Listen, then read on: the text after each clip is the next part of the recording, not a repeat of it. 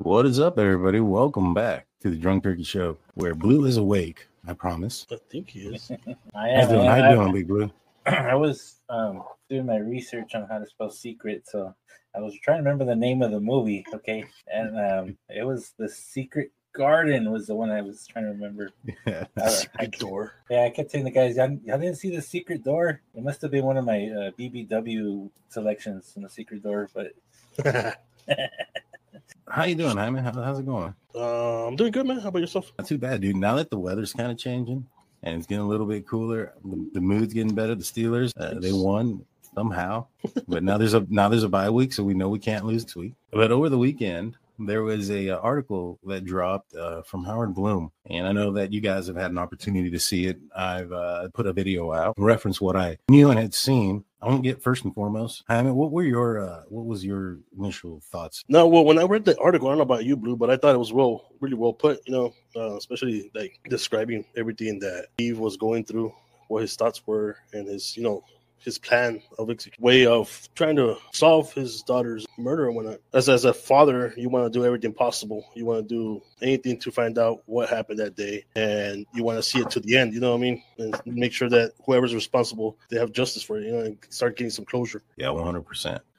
There was a couple of things that were coming out of that article. The first one I want to talk about is Steve stated that the 4 toxicology report back in, no drugs. Everybody was clear. Were you surprised by that? How do you guys feel about that? We'll start off with you, Jaime, and then we'll ask you, Blue. No, being a college town, you expect a lot of these college students to be, you know, experimenting with not only drugs, but, you know, alcohols and, you know, different stuff, right? So it's kind of, It's not surprising, but it's like not as common. You know what I mean? Yeah. What about you, Blue? What do you think? Do you think it was, are you surprised that they came out completely clean? Do you think that dispels any rumors that there was some sort of drugs involved? I'm not surprised, man. I do, honestly, hundreds of drug tests a week on random people at work, and I probably see a few positive, maybe 1 or 2 out of 100. Mm-hmm. So the population, you know, not everybody uses drugs. I mean, there, I think more alcohol. I lived up north as a college student. Yeah, there is stuff like that around, but it's so expensive up there. It costs 3 times as much as it did down here. So all there was beer.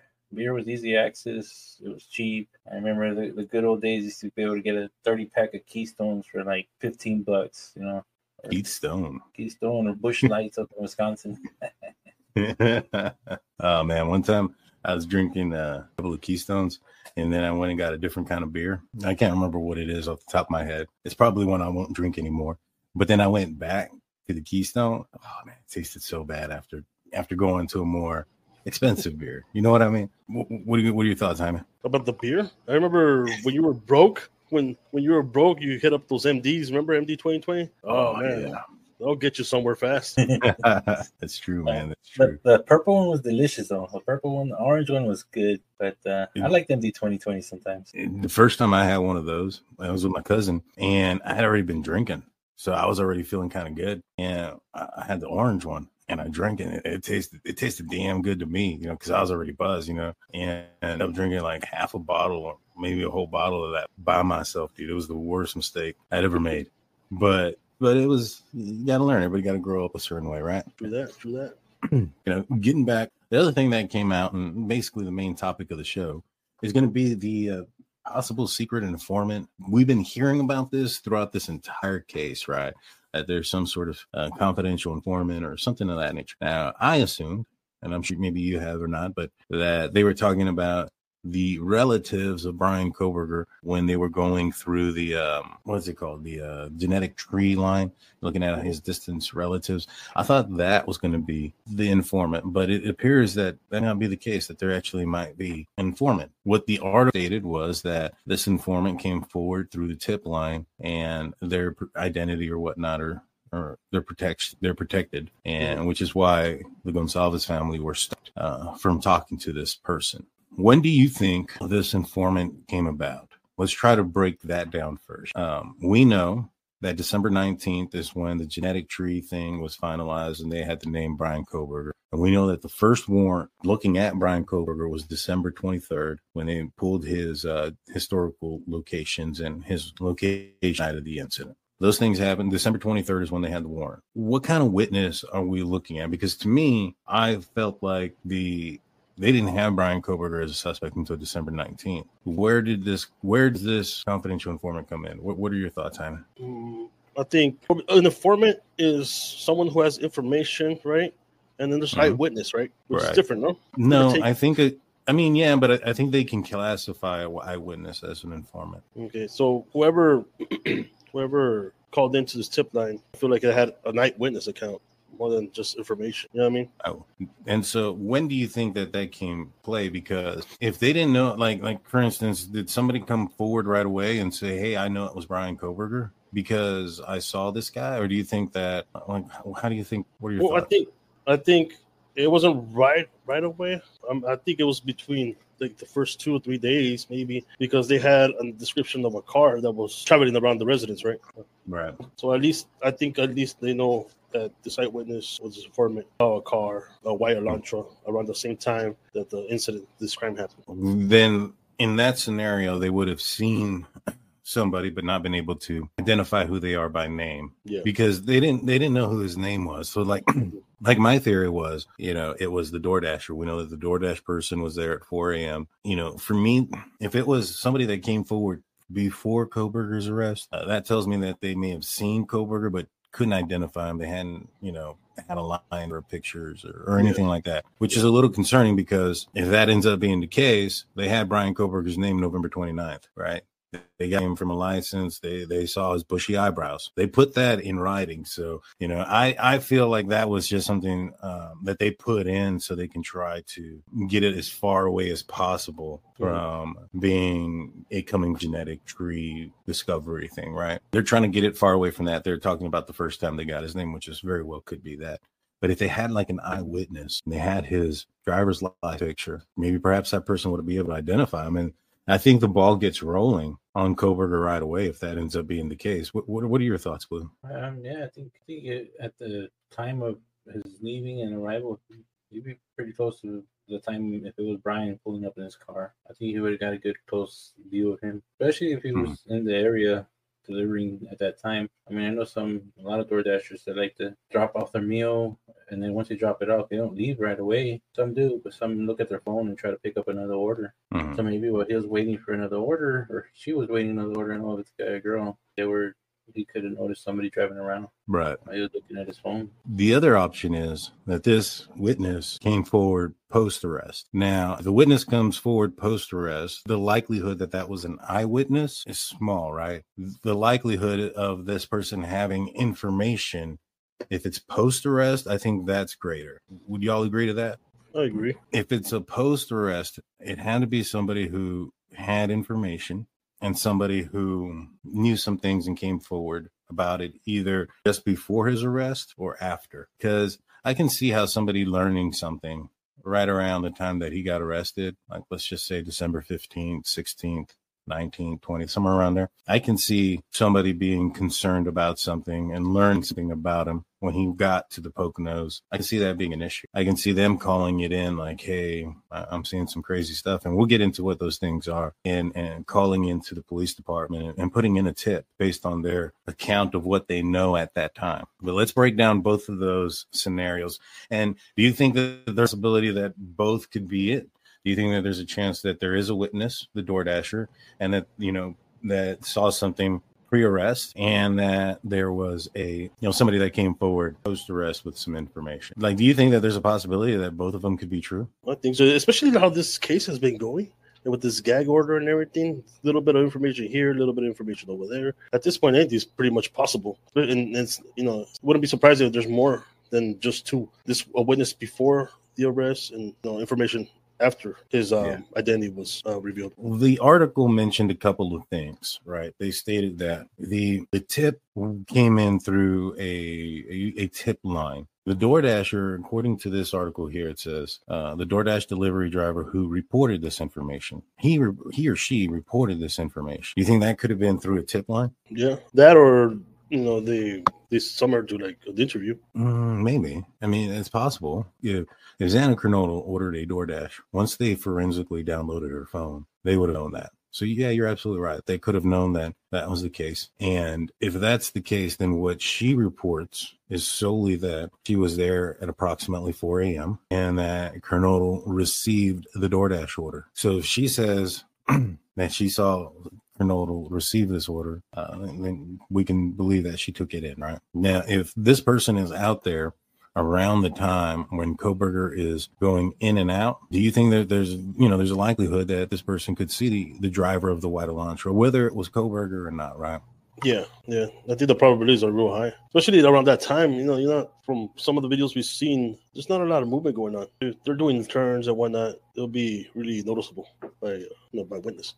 Yeah, and well, go ahead, Blue. DoorDasher, possible witness. Now, if it was post-arrest or around the time that he got arrested, it would have to be somebody that possibly came in contact with Kohberger, seen something about Kohberger, or was around Kohberger, if they're pointing the finger towards Kohberger, right? That's the first thing we got to specify. It appears that this person is stating that Kohberger was involved. Right. Mm-hmm. Yeah. Now, from all accounts, we don't know anybody that he's close to in Portland. What have we heard about a possible information coming out? Well, that was Kohberger's sister. It seems it's two different people, because surely this would have interviewed the DD driver early on. If so, why would he or she need to call the tip line? What could have happened, and what probably happened, was if it was the DoorDasher, and the DoorDasher was the tip, this person dropped off the food at 4 a.m. So they were working pretty late. There's a good chance that this was asleep during the time when everything was going on.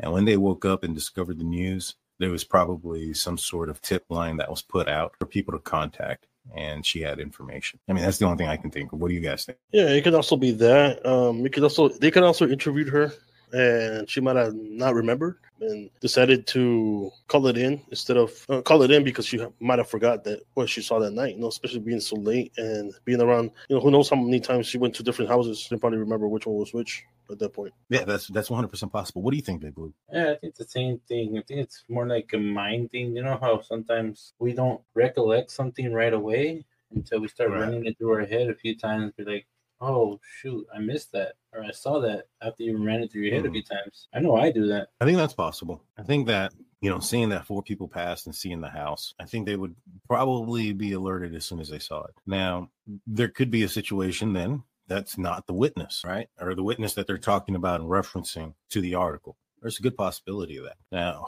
we know that there's been sources that state that this Bryan Kohberger sisters, one of them, had made some statements. Let's go over what those statements are just to kind of refresh our memory on it, then kind of decide how much information is there, how in-depth is that information, how detailed is that information, to determine how accurate it could be, right?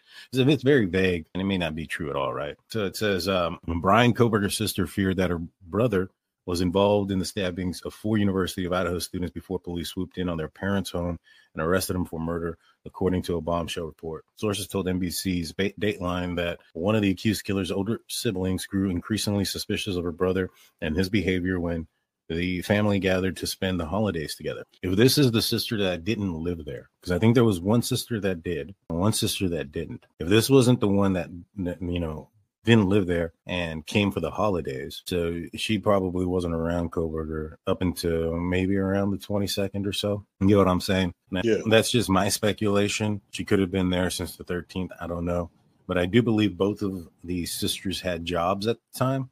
I know that they've been released. At least one of them's been released due to this situation that's going on. They were both employed. There's a good possibility that they were working at that time. The fact that they said, gathered to spend the holidays together, it sounds like the one that's not living there. Her suspicions were so great that at one point, several family members searched Mr. Kohberger's white Elantra for possible evidence of the crime. In mid-December, Kohberger, a 28-year-old PhD student at Washington State University, embarked a cross-country trip. During his time at home, his family members noticed that he was behaving somewhat bizarrely. The source said that Mr. Kohberger was constantly wearing latex gloves, including inside their own home. One of his older sisters began to wonder if he could have played a part in the murders, and at one point, she raised the concerns with her other family members. She loudly pointed out that at the time of the murders, her brother was living just a few miles from the crime scene and that he drove a white Elantra, the make and color of the vehicle that was at the center of the investigation. So first and foremost, that's a lot of information. I think that's not just a little bit. you know, they're talking quite a bit. There's more that comes out. Do you think this could possibly be one of the witnesses? No, yeah, for sure. I mean, just going back to, you know, there's suspicion of maybe he was you know, involved with it. It tends to bring out other questions like, what did he do, or what was his other actions that made him feel like he was part, that he could do something like this? You know what I mean? Right. I mean, you got just because he had the make and model of the car doesn't mean he's like a certain person, so that'd be the suspect. You know, it had to be other things that came with it, like the way he acted, like the suspicions that he rose for the sisters, and, you know, the way he acted towards them. Maybe he was angry with them or whatever, you know, he had anger problems. Yeah. So, like, I'm sure there's more to it than just, oh, he lives around her and has a white Elantra that's going to lick his car. I'm sure there was more to it. Well, they talk about the gloves. I think that's pretty big because they're saying that that's not a common thing for him. Yeah, yeah. So that was new to him. Now, he'd only been at Washington State University for a couple of months, so he wasn't there long. I mean, is it possible he developed that habit while he was there in the short time that he was there? I guess. But, I mean, that sounds super suspicious to me. Mm-hmm. No, for sure. So let's continue this. It says, along with the bizarre tendency to wear gloves, all the latex gloves all the time, she believed that the family could consider that Mr. Kohberger may have killed the four victims, the source said. Now, who do you think the source is? Because I don't think that the source is Bryan Kohberger's sister. I don't know. It could be one of the officers, or it could be somebody like other in his family. You know, family always tells each other what's going on. You know, for me, I think that for somebody to know this much information, it has to be an officer who's not privileged or part of that gag order in Idaho. Pennsylvania officer. Where were these sisters, the Kohberger family, at? Pennsylvania. Mm-hmm. So I think that they would be able to get around that whole gag order stuff because of the location of where Kohberger was arrested and how the gag order isn't affected. So I think that this is probably a police officer from the Pennsylvania Commonwealth. Would Kohberger's family have a lawyer for them, like for them to speak on their behalf? I don't know. I think they do, because I think they got one when it came down to the Dana Smithers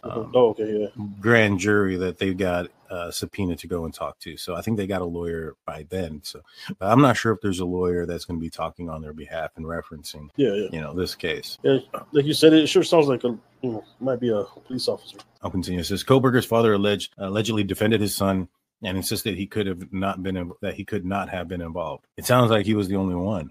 Don't you think that if the mother was also defending him, it would have been Kohberger's parents allegedly defended his son? You know what I'm saying? Yeah. Yeah, so I think the only person in the Kohberger residence that didn't think it was him was the dad. Some people have doubt. But the concerns were clearly big enough for several of the family members to reportedly decide to search the 28-year-old's vehicle to look for possible evidence. By that point, police said Mr. Kohberger had already been spotted cleaning his car out with bleach, and so the family members didn't find anything of note.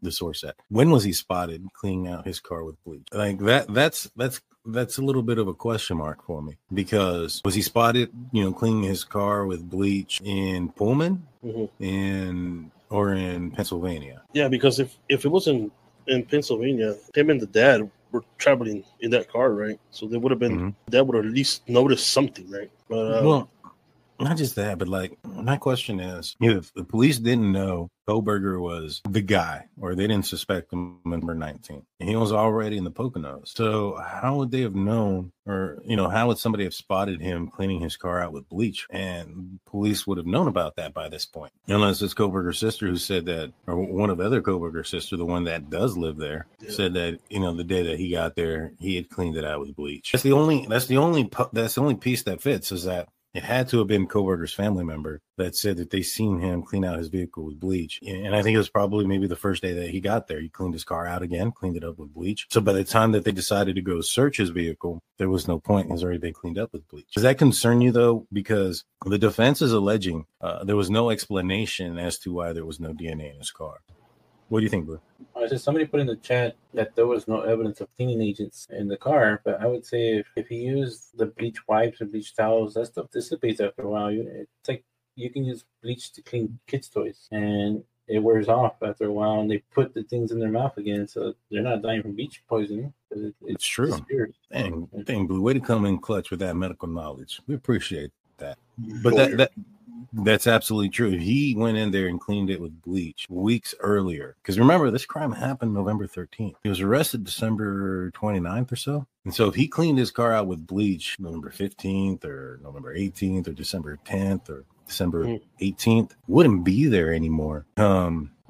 December 31st when they processed that vehicle. I'm going to look that up just to be on the safe side.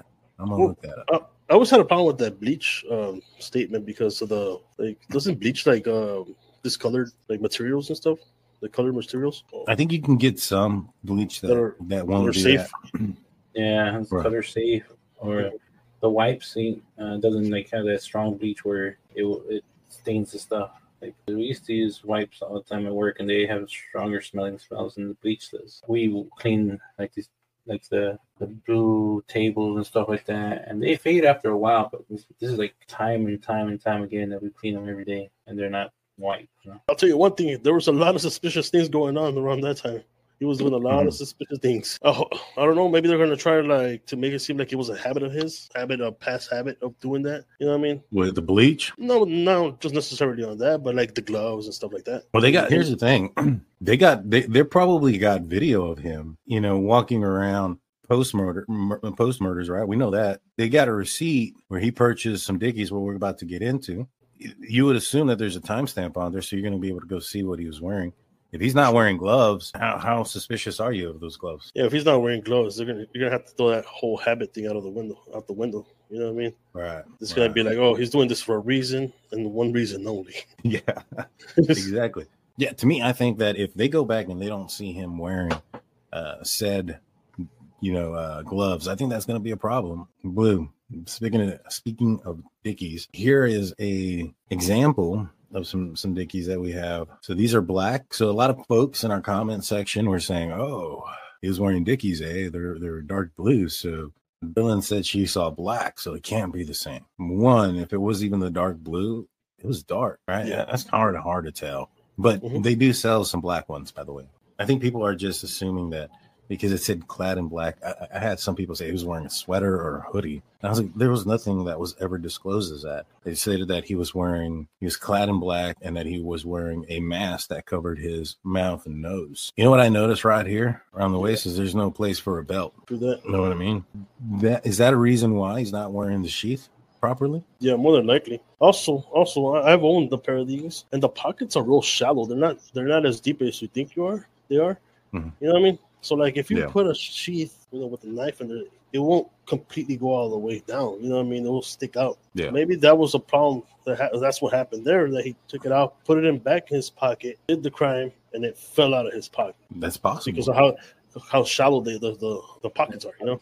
Yeah. Probably until he walked out or was driving away. Yeah, it's possible. What do you think about the fact that if the sheath didn't fit, why didn't he, or he couldn't, you know, put it in his pocket, he couldn't put it on the belt, why take it in there with him? What are your thoughts on that? Well, look, first of all, the Dickies, they're tough, man. They're tough. They have tough material. They're water resistant, right? They're not waterproof, but they're water resistant. They're stain resistant, and it's pretty hard to puncture it, you know, compared to other materials. You know, even though it's hard to puncture, I'm sure he would have still taken the sheath, because even if you put the knife in his pocket, the pocket has a different kind of material, a little thinner material that can actually puncture through. So I think that's why he still took the sheath in there. Right. Well, I don't know if he would put an exposed knife in his pocket, but I do think there's a possibility or a thought of that he could cut himself, and if he does, game over. You know, he's going to have DNA that he cannot explain. Crime Junkie 7 says he bought it in Washington. Yes, it says that according to the article, he had bought a coverall suit, or it said long sleeve work uniform, which is this. This is what the long work uniform is. And it said it was not too long before the murders that occurred. And they're nowhere to be found. Yeah, people are looking at that two different ways. I've heard one group of folks say, oh, it's missing because he used it and disposed of it. And then I have another group of folks in our comment section that are saying it's missing, so it never existed and it's all planted. Where do you sit? No, I think he disposed of it. If they searched his house, his apartment, right? His apartment, his car, his mom's house, or his parents' house, right? And they couldn't find it, and he there's a receipt that he bought it. The only thing they're missing is also the knife. So I don't know. I'm pretty sure that he disposed of both of those. Yeah, I think he got rid of them too. Yeah, well, it said that he they have a receipt for a K-Bar knife that he purchased a few months earlier in April. That tells me that he went to Washington predetermined to commit a crime similar to the one he committed. My thoughts are that it was always going to be multiple people to make it more of a high profile case. Remember in 48 hours, and they were talking to one of Bryan Kohberger's friends from when he was using heroin and he had stayed in contact with, and he had stated that during that time, Bryan Kohberger had told him that he had wanted to be a detective, but that he wanted to investigate high profile crimes. You know, I don't find that being, you know, a coincidence that there's this high profile crime and he wanted to be connected to a high profile crime prior to this, shortly before this. You know, my theory is that he wanted this to be a high profile crime and he wanted to get away with it. So it didn't bother him when there was multiple vehicles at that house, because the more victims he had, the bigger that case would be. Andy Short says it could have been for Halloween. The thing is, I'm assuming, but if they said the attire here was about not too long before the murders were after by a couple of weeks. So yeah. I don't think that that's likely. And if it was for Halloween, I want to see the photos of him in it or something. I'm pretty sure he would have gone to a party or something where he would have came out with a costume. Mm-hmm. I mean, not only that, like, where is it now? I still have my costume from like 3 years ago. But, exactly. I have the one you bought me.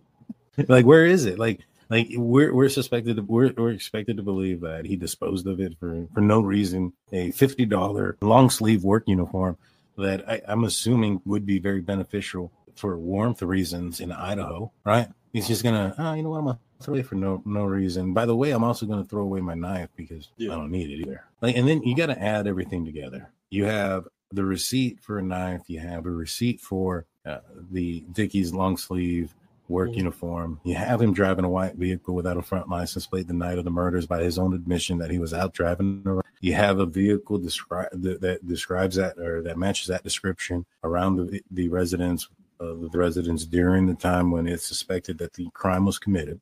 You have his phone being off around the time that the crime's committed, and it turns back on after. And he's not that far away. He's 3 miles south of the city where this crime happened. You have all those things. Plus, his DNA is on an item underneath one of the victims' bodies. I'm not seeing where the big hole in this investigation is. I was going to tell you a story about these Dickies, even, I know Jaime said they're super tough, but now when they came to me, man, Dickies, when I worked as an electrician, especially in the hot summertime, you know how you get all sweaty? Well, I remember one time I had to walk around like half a day with half my leg taped up because it ripped from the crotch down from me, you know, missing a step on the ladder and overstretching. Yeah, I think you bought the wrong pants. Those were the rip-off ones. Yeah, those are the assless chaps. I was turned into assless chaps. I had to go take myself up because we're in somebody's house. I was like, man, bro, you got a stapler or something in the truck? I was like, no. I said, well, where's the duct tape? Because my pants tore from the crotch all the way down to my kneecap. I missed a step on the ladder and I overstretched. I did a split in the middle there. It's crazy, bro. Northeast Kill New Elliott comes in. So what makes you think he didn't donate it if it was a Halloween costume? He donated it to Goodwill. There'd be no record of that. I'm sure there wouldn't. But I mean, what kind of luck do you have that the costume you donated shortly after Halloween is gone? Also, your knife that matches the knife that is suspected to have been used in this crime is also donated. He just so happened to touch a sheath that's not related to the knife that's missing, and his DNA got on it, and that sheath was just somehow picked up by somebody. And the real killer had a white Elantra without a front license plate, and the real killer knew that Bryan Kohberger was going to be driving around without his phone during that specific time so that he could frame him perfectly. You know, the wilder the story gets, the less believable it is. Yeah. And that's what I'll say with that. Thank you, Jane, for your $2.99. Also, like, there's no record, but there's no habit of him. No, we don't know of him giving to Goodwill either. So randomly, he's not going to give stuff to Google. I mean, it's like I said, is it possible? Yeah. Is it plausible? Probably not. And, you know, if that ended up being the case, we know that that is a suspicion. Don't you think that perhaps, actually, if he's innocent, that his lawyers would go and try to find said Dickies, like, hey, let's go to Goodwill. Let's try to figure out if there's a transaction. It's not the biggest place in the world. You know what I mean? I mean, they get a lot of donations, man. They make some money. I remember I just saw a little video about how much their nonprofit CEO makes, and it's almost $200K a year. They make some money. I think if it was a donation center and if it was like at an office donation center, I know those places have cameras because a lot of them get robbed by the homeless people, and they have, cameras to make sure they don't break into the building and stuff like that. So maybe if he would have said, hey, I donated it, they might have him on camera giving it away. That'd be a good part of his defense to try to find. Right. And I saw a question that said that they had only heard about the Dickies receipt. What they had was a receipt and a Dickies tag. And then, according to this article, Airmo says, only there was no sign of the Dickies outfit. Police had looked high and low, but couldn't find it, just as they couldn't locate the murder weapon. They had a receipt for a K-Bar knife he had purchased online months before the killings, but this too had seemingly vanished. Yeah, there was those two things. Mitch comes in, member for a month. Thank you, Mitch. Says, could the informant be somebody who took the survey? I mean, it's possible. There would have had to have been some sort of like connection made. Yeah, between Kohberger and the person taking the survey. I don't know if there was an actual like conversations or a way of somebody could connect to them, but if there was, then I can see that being a possibility if Kohberger ended up disclosing certain things about the crime to this person. That's very well plausible. What do you guys think? No, yeah, definitely. That could be plausible. When was that survey put out there for the murder? I think it was around April, man. April, when he bought the damn knife. You know what I'm saying? There's too many fingers pointing in that direction. Yeah, he buys the knife in April of 2022. That's around the time I think that survey was up. And then that's also the time where we got that released email from Chief Jenkins from the Pullman Police Department, and they're telling each other, they're, saying their greetings from meeting earlier and referencing an internship position with the Pullman Police Department. Now, we know from the probable cause affidavit that they stated that he applied in the fall, and I've heard on several news media stations that sources have basically stated that they have confirmed that he did not get the position in the fall either. If he didn't get it in the spring, or if he got it in the spring, he wouldn't be trying to get it in the fall and failing for it. Now, what do we know? We know that Kohberger's had problems every single place he's gone, except for DeSales University. And we suspect that the reason being there is because it's online. He got kicked out in high school from his law enforcement class because we can suspect, we're suspicious that it's due to having some sort of problem with women, because he was placed in an HVAC classroom specifically because there was no women there. We know fired from his fish cutting job. I don't know what for. It probably has nothing to do with this, but he was still released from that job. He went back to work as a security guard at the place that he was in law enforcement school. And we have, it's been discovered that he had a resignation letter, which stated that if he did not resign, that he understood that he could be terminated for his position. So basically they told him, he was forced, but we're going to fire you. He ends up going to DeSales, where there's no problems there. Well, there's no problems there while he's in campus. While he was attending DeSales is while he was working as a school security guard. Even though there was no problems in DeSales, there were problems in his personal life with his law enforcement security job. Then he becomes a teacher's assistant, and his behavior is so concerning that the other PhD students begin to tally off all the issues that they're having with him. They are super concerned with the fact that he is apparently asking out this one girl over again. The students are doing their best not to leave them two together. And I think that's what sparks up the investigation against Kohberger when he came to Washington State University. And by December 19th, he was terminated from his position before his arrest. He had a lot of problems. And he killed New Elliott. 999 comes back with a, they were attracted that airmail article, a majority of that article, 4 hours after it was released. Love you guys, listen to. That's what we are, aware of what Bryan Kohberger was going through during that time and leading up to that time. Doesn't sound like a very stable person.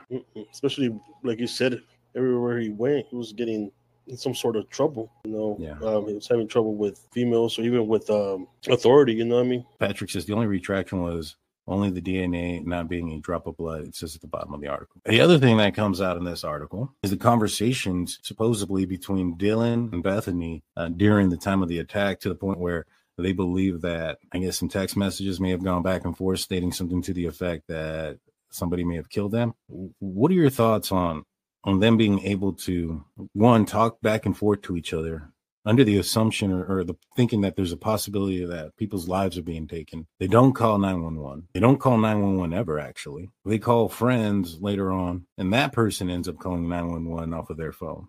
It doesn't make any sense. As much as I think, Bryan Kohberger did this, and I don't really think that Dylan and Bethany were involved, but I mean, how do you explain that?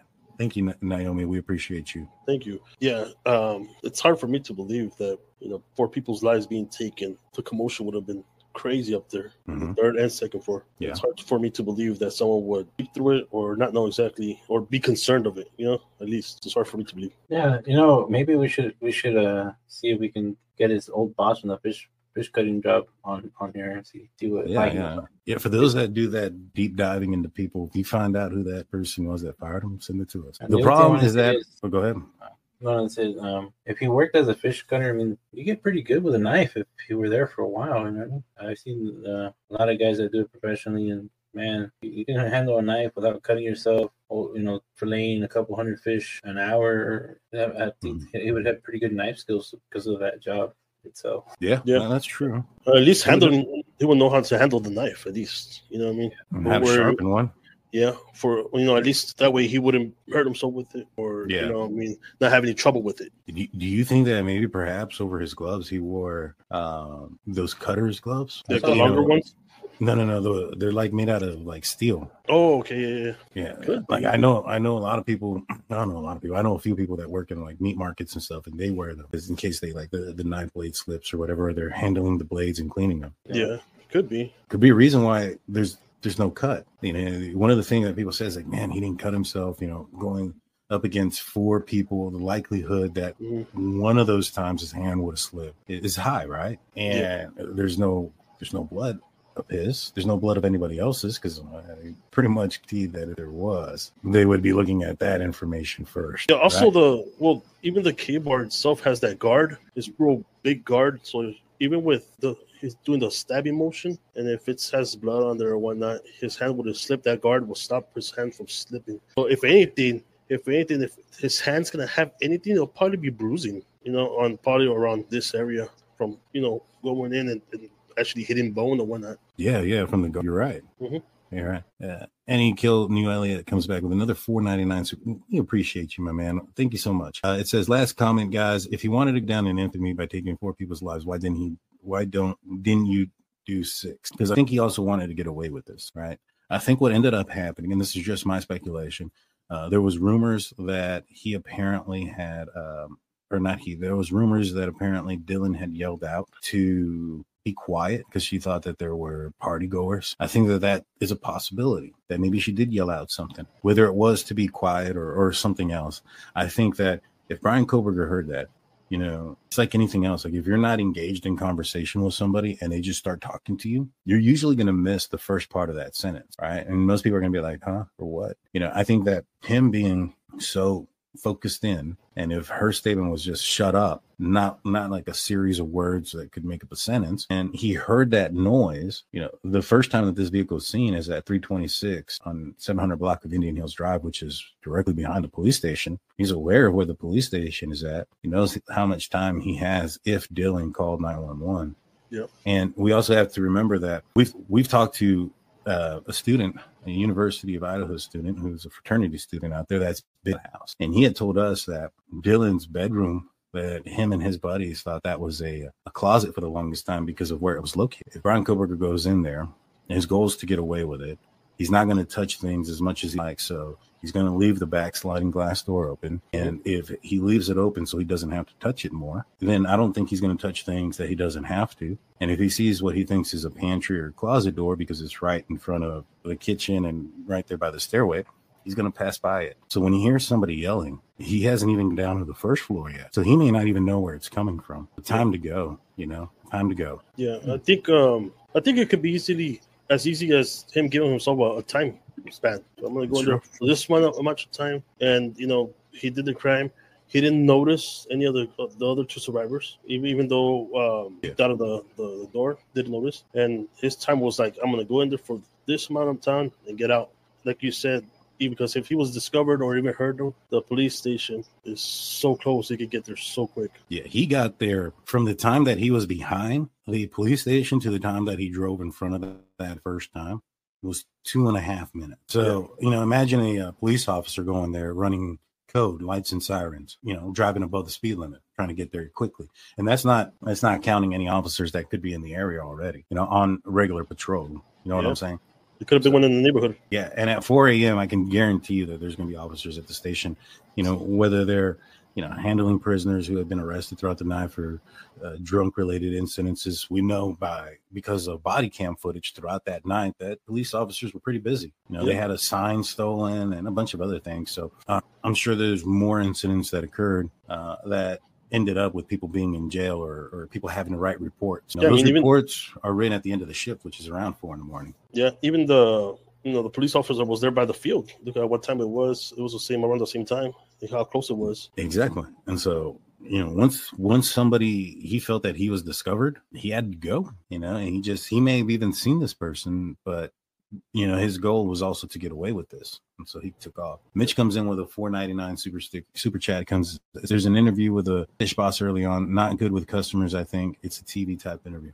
All right, cool. We're going to try to go find that. Thank you. I appreciate that. Thank you very much. How was he not good with customers? Was it female customers that he wasn't getting along with? Got a history, man. Yeah. Hysterical that anyone thinks he bought overalls for Halloween. $4.99. Thank you, Ann. We appreciate that. Yeah, I don't think it was for Halloween, man. I really don't. I mean, let's look at it this way. I mean, the coveralls, Walmart coveralls, those are $60, right? Yeah. And it's just the coveralls. You can buy the Halloween costume with the mask and everything for that amount of money. For less. For less, probably. When it comes back to Dylan and Bethany, didn't call anybody. The article mentions Hunter Johnson and Steve Goncalves is going and talking with him. Now, I was aware of that conversation a while ago. We spoke about it a few times because I had interviewed Christy Goncalves, and I've been in touch with them. I'd interviewed them referencing some discrepancies in time and things of that nature. And during our conversation, we talked about this scenario. And I didn't want to bring up names or anything like that because it wasn't out there yet. Now, News Nation had reported that it was Ethan's best friend, right?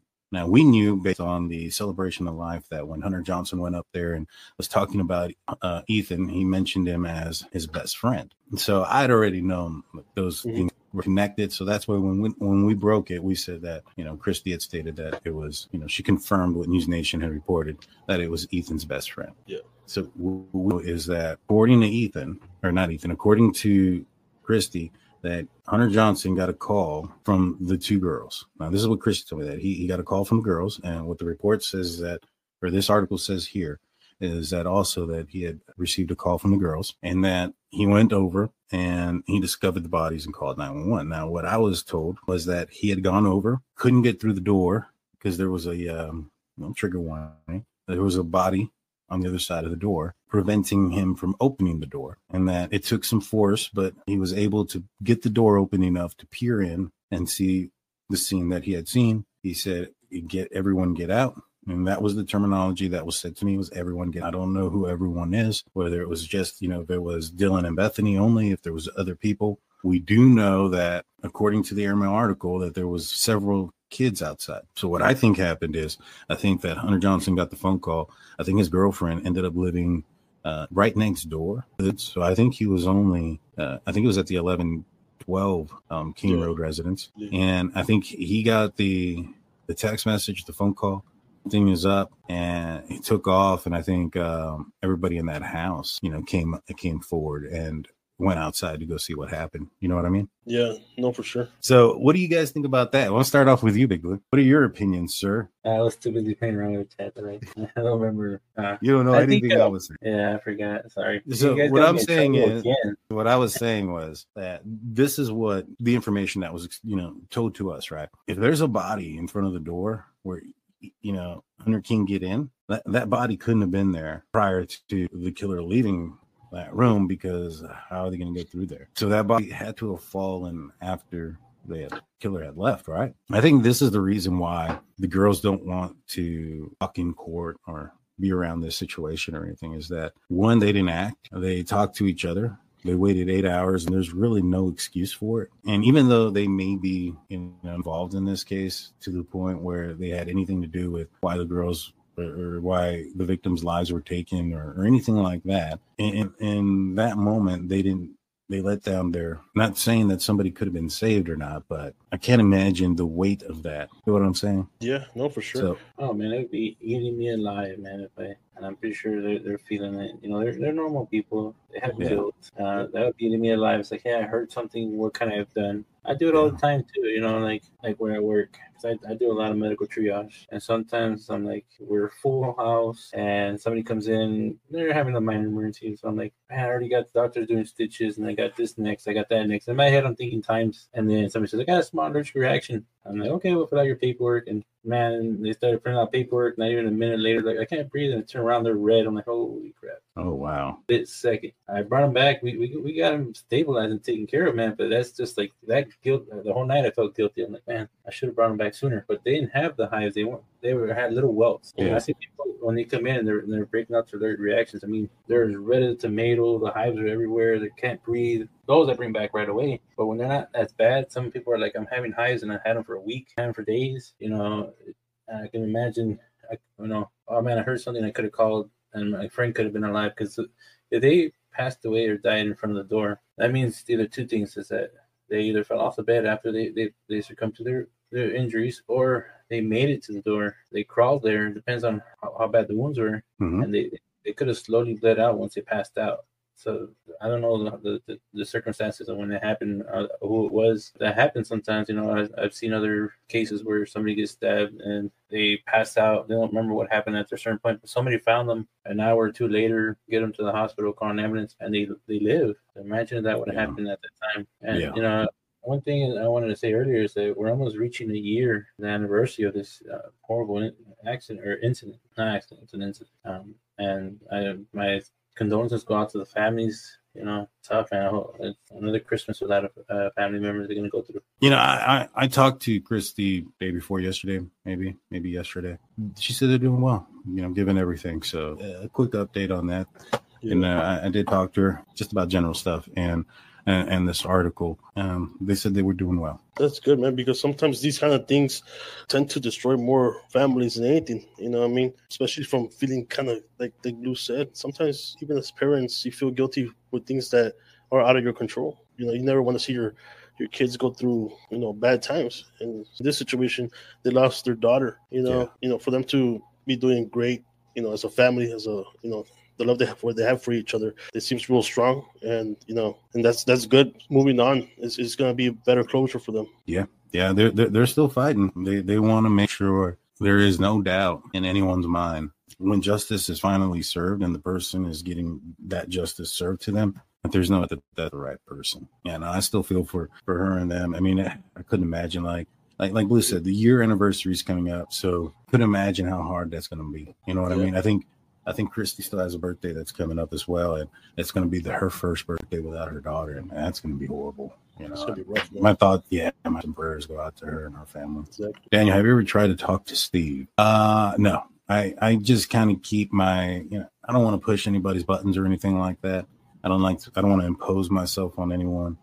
It was more about I had some information and referencing what I had seen in the article that was given to me, and I referred it back to them. And my contact has always just been Christy, so I was referencing only that. Yeah, we want to make them feel, you know, like they can approach. You know what I mean, we don't want to be out there pushing stuff that, you know, to get information out. It's more, we want them to feel comfortable enough to come talk to Danny or us. Yeah, and right now there's a gag orders that's pretty strict, and I don't know. You know, what type of trouble or any trouble at all or anything may have came out of this whole grand jury talking. I didn't get into that with her. I honestly don't know. Yeah, I don't know about that aspect. You know, I just wanted to tell everybody on the chat that Danny's shirt is not white. It's pink. It is pink because real men wear pink. Angel, so they're not outraged about the article, the airmail article. I didn't get that impression. You know, we talked about basically just the witness thing. Yeah, also, you know, Steve is really on the, you know, with his own investigation going on. So I wouldn't think he would be too, you know, trying to be light. Yeah. And I think that at the end of the day, the more information that comes out, this is the vibe that I get. The more information that comes out, so that way there's less speculation and less misinformation, is there where they want to be at. That's where they want to, that's their standpoint. Yeah. They want to say, hey, you know, that's why they don't like the gag order being so strict, because with the gag order being so strict, there can't be any objections to some misinformation. People can go on about wild stories about God knows what, and there's nothing there to refute that. And so that's kind of where that is at. Yeah. The gag order, from, like you said, the gag order just creates more, speculation. Yeah, 100%. And so, you know, with that being said, I think that's going to end up doing it for us, man. Do you have any final words or last comments or questions? No, man, I just want to say thanks to everybody that was on the live, mods, members, you, Big Blue. I want to thank y'all, and thanks for showing some love. I appreciate everybody. Thank you so much for joining. We'll be back on Wednesday. We're going to be talking about Delphi. We're going to have Rick Snay from Delphi After Dark on the program. He lives in Logansport, Indiana, which is very close to Delphi, Indiana. He has a relationship.